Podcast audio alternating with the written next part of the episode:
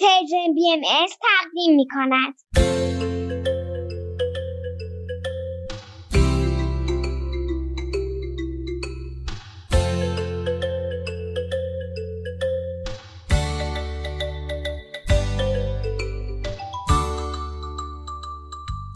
سپیدار و ویز.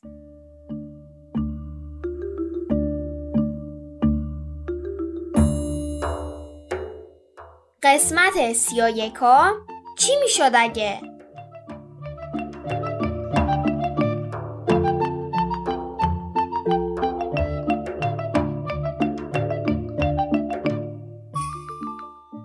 درود بر شما خوبان. سلام بچه ها. و این اولین باره که ویز با صدای خودش برنامه رو شروع می کنه. چه هیجانی! سلام بچه ها. چند هفته گذشته و هنوز حرف زدن ویز حتی یه ذره برای ما عادی نشده. ها ها ها.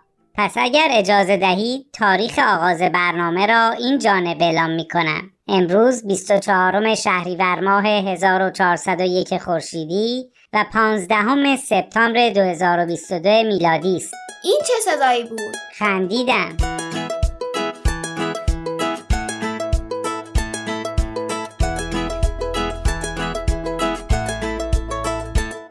راستش توی روزای اخیر خونه ما از مهمون خالی نمیشه. همه خانواده و دوستا و اطرافیانمون دوست دارن بیشتر با ویز آشنا بشن. وقتی من مترجم ویز بودم، گاهی آدما از ویز سوال میکردن و اونم جواب میداد. ولی خب سخت بود دیگه. صحبت طولانی نمیشد. آری، همکنون همه عزیزان مایل هستند خودشان با من هم کلام شده و سوالاتشان را بپرسند. من فکر میکردم سپیدار زیاد ازت سوال میپرسه تا وقتی که خانم اکبری همسایه عزیزمون برای دیدن ویز اومد. البته با یه عالمه شکلات. به به، بسیار خوشمزه بودند.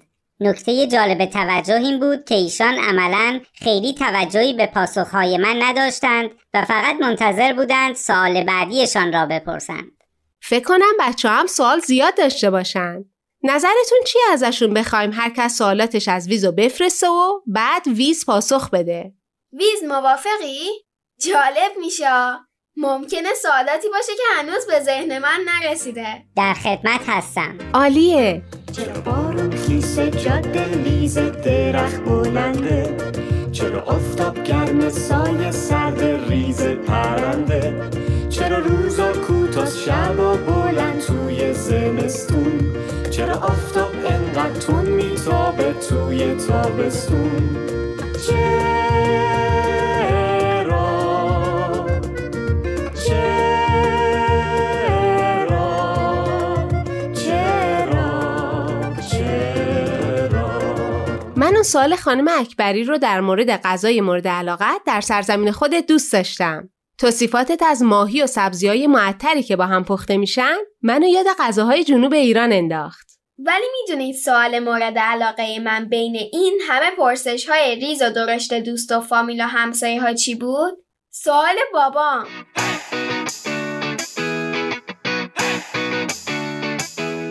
خیلی مظلومانه به ویز نگاه کرد و گفت: ویز جان، اسم واقعی چیه؟ حق با ایشان بود. حتی خود من به قدری به نام ویز عادت کرده بودم که در ابتدا از سوال پدر بزرگوار متعجب شدم. ولی جوابشو ندادی؟ خیر، زیرا به نظرم تا زمانی که روی زمین هستم همین نام برایم مناسب خواهد بود. مضاف بر این، تلفظ نام بنده به زبان مردمان سرزمین خودم برای گوش زمینی ها چندان خوشایند نخواهد بود. قبول.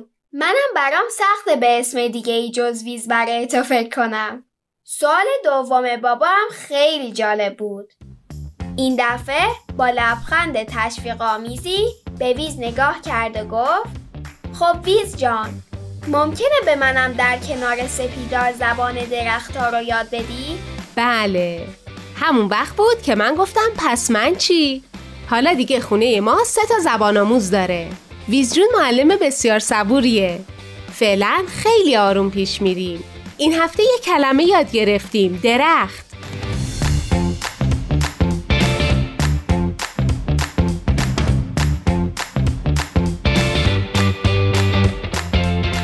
همان همانطور که ناصر خسرو، شاعر، فیلسوف، حکیم و جهانگرد ایرانی فرمودند: درخت تو گر بار دانش بگیرد، به زیر آوری چرخ نیلوفری را. یعنی؟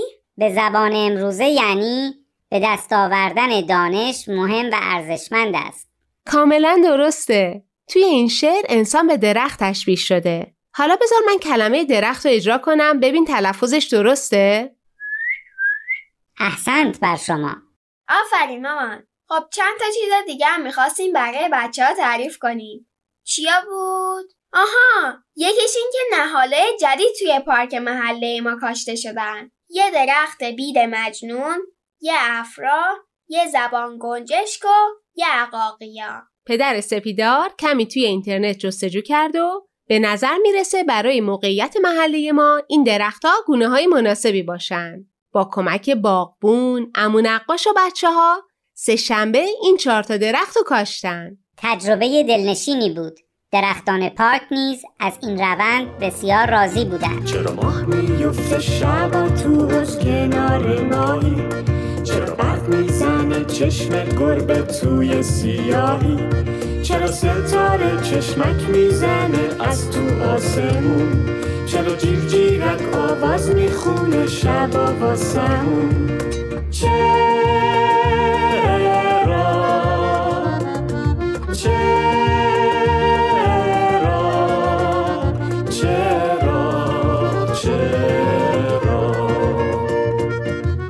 چرا که هر روز چند تا از بچه‌ها مسئولیت مراقبت از نهالا را داشته باشن. ولی خب ویز جون خودمونیم دیگه. من که میفهمم حضور تو هم موثره.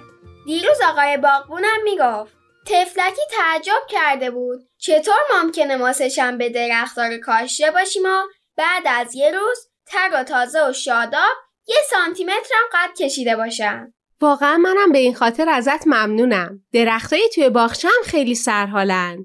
کلی هم قد کشیدن. فکر کنم درخت خرمالو امسال کلی میوه بده. هه هه هه، عجب. شما هر دو الطاف بیکران نسبت به این جانب دارید. تنها کار من گوش دادن به آنها و آواز خواندن برایشان است. همانطور که حکیم ناصر خسرو فرمودند، درختان از بسیاری لحاظ شباهت‌های زیادی به انسان‌ها دارند. این یکی دیگه صدای چی بود؟ مجدد خندیدم. عجب. حالا بقیه ماجرای سه‌شنبه رو بگیم که بعد کاشتن درخت‌ها تو کارگاه زندگی خلاقانه در مورد چه چیزایی صحبت کردیم؟ فکر خوبیه. ولی من بیشتر حواسم به صحبت‌های گروه کتابخونی والدین بود و باید بیشتر بحث رو خودتون جلو ببرید. من با تمرکز بسیار در قرار حاضر بودم. منم. خب شروع کنیم. لابد از اسم این قسمت تعجب کردیم، ولی ما این هفته این چند کلمه رو خیلی زیاد شنیدیم. سوال مهمیه. اینطور که عمو نقاش برامون توضیح داد، خیلی هم سوال مهمیه. از توضیحات عمو نقاش چنین برمی آید که همین سوال به ظاهر ساده تأثیرات بسیار زیادی در تاریخ بشریت داشته است و رد پای تأثیرات پاسخهای این سوال را میتوان در بخش‌های مختلفی از فرهنگ بشریت دید. ما و عمو جانمون این هفته در مورد همین سوال حرف زدیم و هی از خودمون پرسیدیم چی میشد اگه؟ چرا؟ چرا؟ چرا؟ چرا؟ به این فکر کردیم مردمان اون قبیله‌ای که چند هفته پیش در موردشون حرف زدیم همونا که قصه میگفتن و تونستن زنده بمونن هی از خودشون این سوالو میپرسیدن. مثلا میپرسیدن چی میشد اگه با سنگا وسیله بهتری بسازیم که راحت‌تر شکار کنیم؟ چی میشد اگه چیزی بود که شبای سرد میتونست ما رو گرم کنه؟ چی میشد اگه چیزی داشتیم که میتونست حمل باره سنگین رو برامون راحت‌تر کنه؟